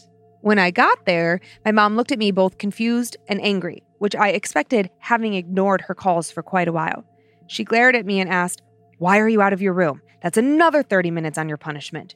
Knowing that arguing would only add more time, I huffed my way back to my room. About 15 minutes later, it happened again. This time, I fully ignored her. This time, she was actually calling me, though, and you guessed it, she extended my sentence for poor behavior. This happened nearly every time I would be put in timeout from then on. A few weeks into this, just willfully hearing what you want, as my mom would say, it was late enough to be dark out, and I was finishing up another sentence when I heard my name being called. This one wasn't my mom, or even female for that matter. This was made worse by the fact that only her and I were home at the time. Still worse, the voice was coming from my open closet. Relax, Jason, a voice said from inside my closet. It sounded like an older man. It wasn't whispery or fading. It was clear, as if the man in my closet were no more than 10 feet away. Don't be afraid. A cute kid like you shouldn't be afraid. After hearing this, I started to scream extremely loud until I was woken by my mom shaking me in the early morning. I was simultaneously terrified and relieved that it was just a dream, which is what I told her. Sorry, mom, just a nightmare. A few nights later, my mom was at the next door neighbor's, leaving me home alone. This isn't as bad as it may sound because she could hear me if I shouted, and I had a walkie talkie if I needed anything from her. That night, I heard it calling my name again. After the third time, I considered trying to call my mom, but as a kid, I would go out of my way to not cause stress to others when I recognized I might. All alone? Cute kids shouldn't be all alone. After hearing that from my closet, the whole room got darker. I couldn't move and I couldn't scream. And then I saw him. A face came from the closet, and the only way I can think to describe it is as if William Dafoe was dead for a few weeks and his jaw dropped as if he had dislocated it. All I could see was his face in the darkness. As he got closer, he just kept saying my name over and over Jason, Jason. I can't remember anything past that. I woke up the next day, happy it was just a dream, I guess, until I realized I had pains in my legs. Rolling up my pajamas, I saw bruises up and down the lengths of my legs that weren't there the day before. Eventually, my mom did take me to a psychiatrist because she acknowledged that I was hearing things. Since that, since that was all I had told her and the doctor, he somehow decided that I likely had ADHD. I had never been so happy. He started me on meds, and I thought, finally, I take these and it's all over. But not even a week later, he came back. He came twice a week for a year until we moved out to our most permanent residence. Every time he showed up, it got worse. More scary, him getting closer, him saying things like, meds are for crazies, you aren't crazy, and more tear, more bruises, all from the man in the closet. Or was it all in my head? To this day, I hope I was imagining all of it. Am I crazy? It may not be healthy, but sometimes I think it's okay to repress these kinds of memories. Creeper fan, Jason. Thanks, Jason. Like a, in, it's such a like common question. Like, Mhm. was it all in my head? Did I dream it all? Did I imagine it? But then, how about the bruises on my legs? Right, right. Yeah, like or, or was I giving myself those bruises? I, mem- memory, Mm, memory is mm. such a funny thing. It's like it's more fragile than a lot of people I think accept. Like, Yeah. y- you can actually you know create. Well, there's a whole thing like False false memories. false memory syndrome. Yeah, You can truly create memories in other people with leading questions and kind of painting a picture for them that they then adopt in their own mind. And if you do Mhm. that enough and powerfully enough, they will go the rest of their lives thinking that was something that actually happened to them. Like a hypnotic suggestion is is a way that people uh, are given memories. You know, unfortunately, a lot of like uh, alien abduction stories yeah, probably have nothing to do with alien abduction and everything to do with hypnotic suggestion and Mhm. somebody just planting false memories into their brain while their brain is especially susceptible to like memory formation okay. and they will feel to you just as real as if it actually happened. But can you do that to yourself? Because this wasn't the suggestion of someone Right. else. Well, I mean, I think you can. I mean, I don't have like studies. I think you can convince yourself. Yeah, I mean, you know, it's it's like a I think of that George Costanza from Seinfeld that it's not a lie if you believe it. yeah, you know and, and like but some people like do tell themselves a certain lie so uh convincingly and for so long and so often that at least it feels like i don't know that i've ever done that but with other people like maybe i haven't. I mean i guess i wouldn't be aware of it. Right, right. i would just think that that was my truth. Yeah, but maybe it's not. But like of other people i've definitely seen that where i'm like no that never happened. I mean we've talked about various people we've know uh, Yeah. I, I don't say if it's friend or family don't want to like limit it or make people feel uncomfortable if they happen to listen but you know like there's people in our periphery where like you've talked to me about people you've known for a long time you're like they think x happened yeah, or that's what they say and that definitely didn't happen because i was there right. it's like so is it a thing like that i mean i don't know hmm no one will ever know in a lot of these cases, which Yeah. kind of mess with your brain in a different way. It's like, did I have just some kind of episode? Did I just convince? My, am I repressing something, hmm or did this face, this William Dafoe, but uh,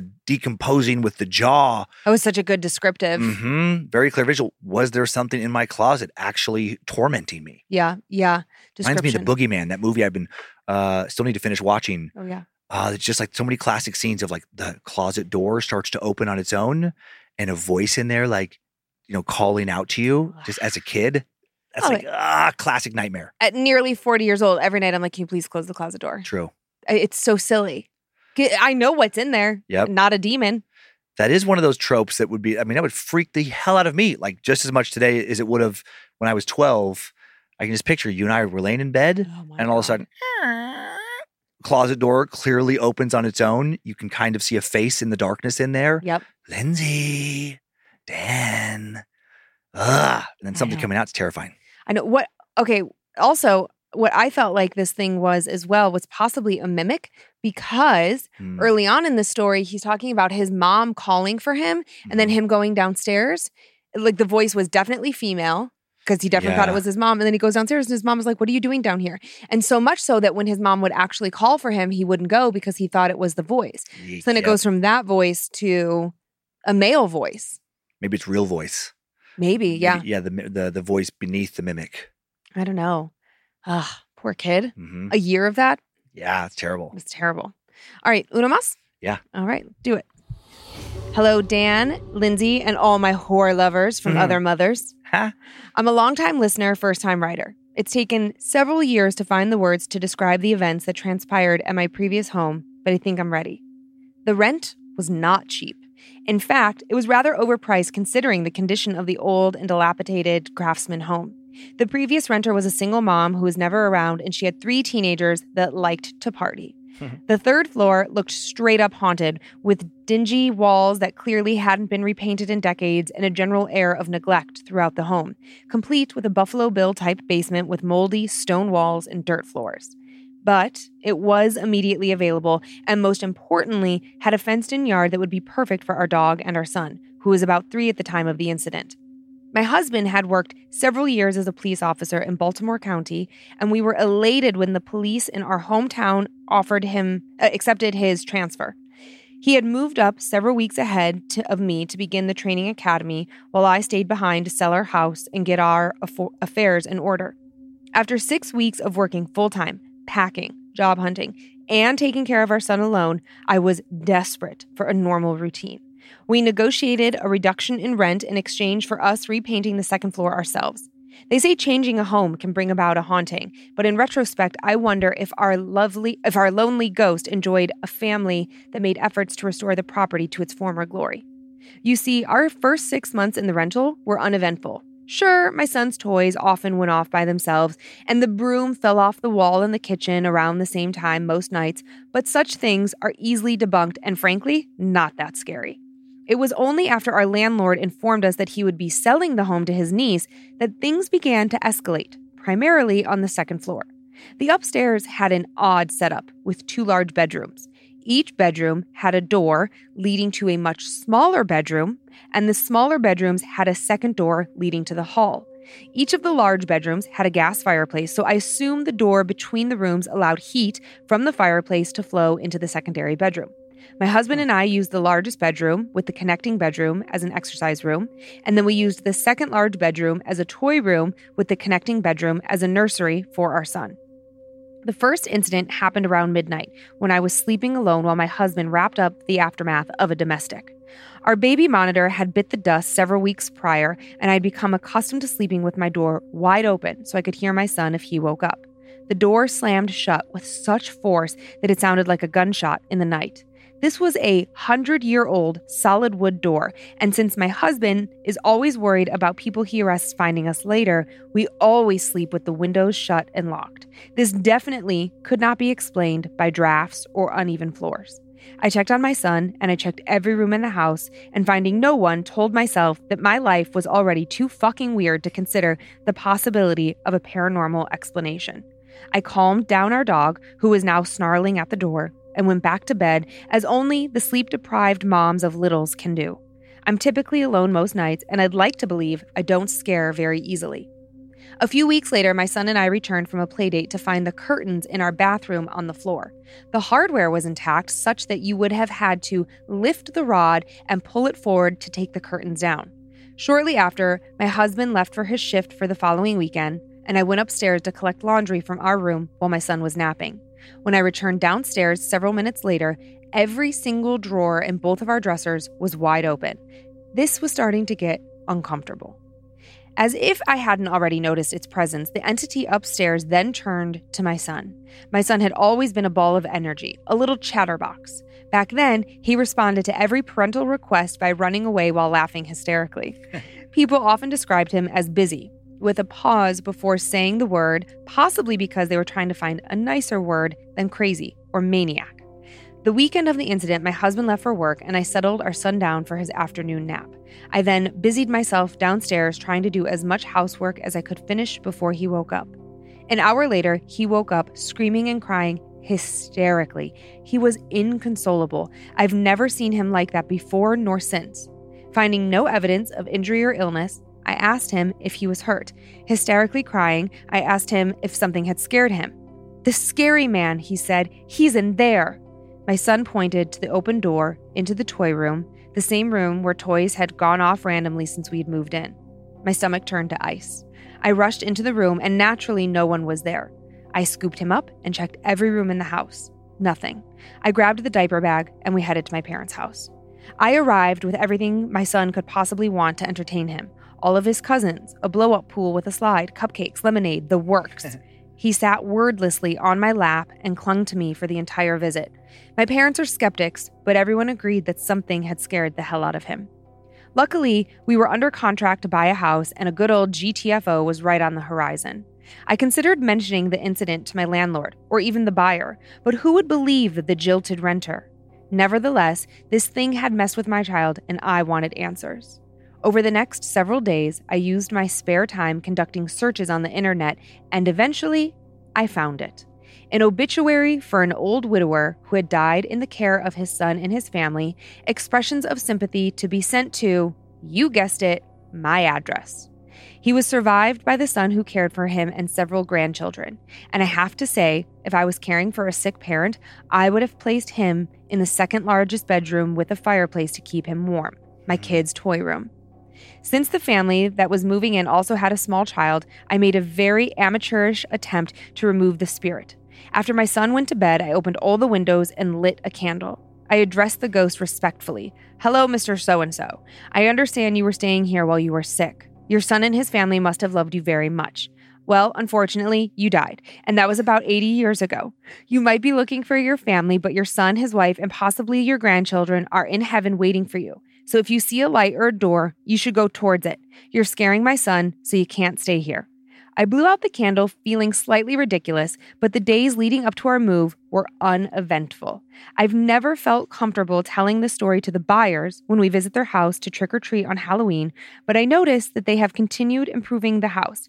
And since we left, my son continues to sleep with the light on. Best regards, Anonymous. Thanks, Anonymous. Uh, so, two things. One thing on that one, before I say what the spookiest part of that story was to me, I'm having a hard time picturing this floor plan I of know. big bedroom, little bedroom, like bedroom pairs. I know. But okay, I was thinking like, I And was thinking. craftsman home, yeah. okay yeah so i was thinking about you know sometimes craftsmen have those roofs that are sort of like like this and then it has like a it's not to Oh, a peak uh, it's sort of like mm. this like Well, there is a peak above it, but there's like a little floor there. like a yes, flat part yes, so what i uh-huh. was imagining was okay that's the upstairs so there's probably one hallway that you walk down there's probably a Yeah. bedroom on each each side and thinking about the shape of the roof like this Yeah. and so then i was like oh okay so you probably from the hallway you probably walk into one bedroom and then it connects to a smaller bedroom but then that bedroom connects back to the hallway so almost like a semicircle Yeah, uh, which makes me picture like um okay, like suites in a hotel where it's like, you know, each of them have their own doors to go out to the hotel hallway, yeah but then there are adjo- adjoining rooms. Oh, yeah, That's what I'm yeah, trying to yeah, think yeah. of adjoining rooms where there's Yeah. like the, a shared door. uh-huh But I but maybe this is weirder where it might be is like or is this a thing where it's like you have to walk through the big bedroom if you're in the little bedroom to get out to the hall. I don't know, maybe not. Well, they say that the uh it doesn't really matter. No. Yeah, it's just interesting. well, because she say that she does say that it was like uh that that, that did connect to the hallway. So I think Oh, okay. So they each have bedroom each bedroom has their own each bedroom had a door leading to a smaller bedroom, and the smaller bedroom had a a second door leading to the hall. So, oh, okay. so they yeah, both So, lead. they both yeah. have like a hall door, but then they're both interconnected. got it. So Yeah, like so that- like suites, adjoining suites. yeah, that's a very good explanation. Um, and then the scary weird and strange. Yeah, weird. Yeah.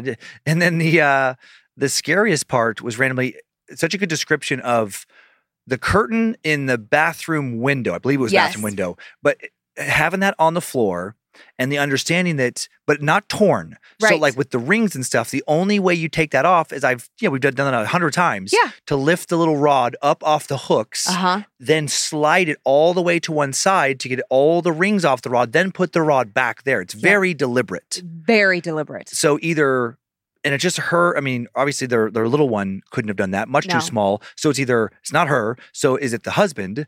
And you would think that he would say that. Like, why would he like, want hey, to? I I uh, spilled a cup of coffee in the bathroom. It splattered all over. I took the curtains down. Some yeah, They doesn't even make any sense. It's like it's like what you know he would do that. I guess what to mess with her, which there's no mention of. Yeah. So I doubt that. Then it's either a ghost or, Or someone intruder. or an intruder. Someone has come in your house. But also, why would an intruder I know. Go take the that. curtain off and put the rod back on? That makes no sense. I thought it was pretty funny to think about like an intruder thing. Like, you know what? I'm gonna break through, break into this house through a bathroom window, and I'm gonna when I get in there, I'm just I'm gonna take the curtain down so I don't have to deal with it on my way out. Yeah, so intruder doesn't make Stupid. sense. Husband doesn't make sense. Weird. Mm-hmm. hmm hmm I love that. Like, she kept digging until she like figured it out, and then essentially tried to get the spirit out. And if the family that's living there now has stayed there for quite Yeah. some time and continues to like expand and build on the house, my guess is that either they're not intuitive towards spirits or the spirit left. Right. Because oftentimes- construction, yeah, usually. Yeah. Well, yeah, you wouldn't like con- you. Well, and also, I don't think that you would continue to improve upon a house that you felt threatened and unsafe in because of Yeah. a ghost. You would be figuring out how to get out of there. hmm I, I would hope. Good stories. Yeah, I thought they were fun. Do you want to do some spoopy shout outs? Yeah, do you want me to do, well, uh, you're going to do spoopy shout outs. Do you want me to do Annabelle's? Annabelle's. That's what I meant, Dan. I I know words. I would like to thank the following Annabelles for supporting us on Patreon. Thank you so much to Courtney Knight, Zach Barkley, Maddie Ward, Jade Nicole, Stephen T. Marquez Jr., Christina Gray, Adam Fugate, Brandy Kilgore. We had some Kilgores around growing up.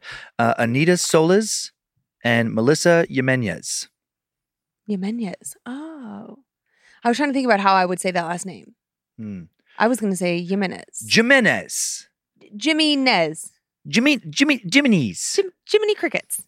Uh, I'd like to thank the following Annabelles for their continued support on Patreon that lets us do so many amazing things Ash J, Amanda, Ashley Taylor, Liz Wellman, Truth Seeking, Jess Morton, Christine Erickson, Karina Benab, Benabe, Natalie Shern, and Silver Bullet 23. Silver Bullet 23. Silver Birth name. Definitely. And then I have some spoops. Okay. Okay. To Brianna, from Brianna, happy birthday to myself. those, th- those might be my favorite. Yeah, yeah, yeah. To Katie, from your mama, happy birthday. You're beautiful inside and out. So Aw. proud of the mom you are.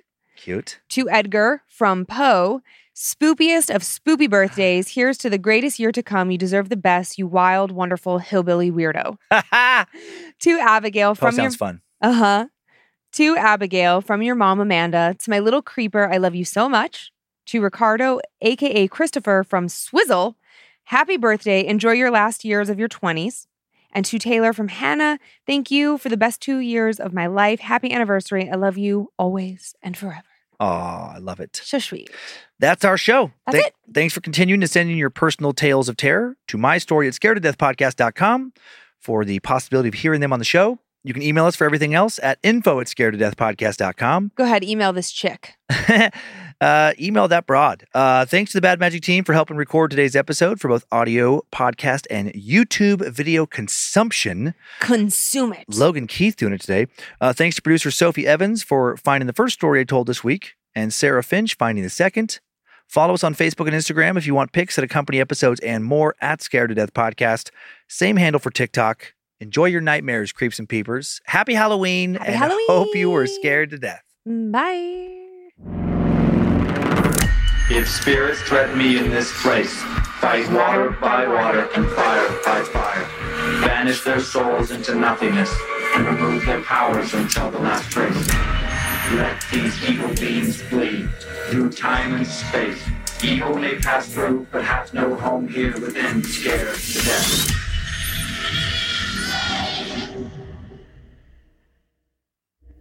Bad Magic Productions. Real human man likes doing human things like consuming flesh of animals, breathing oxygen, and walking on leg.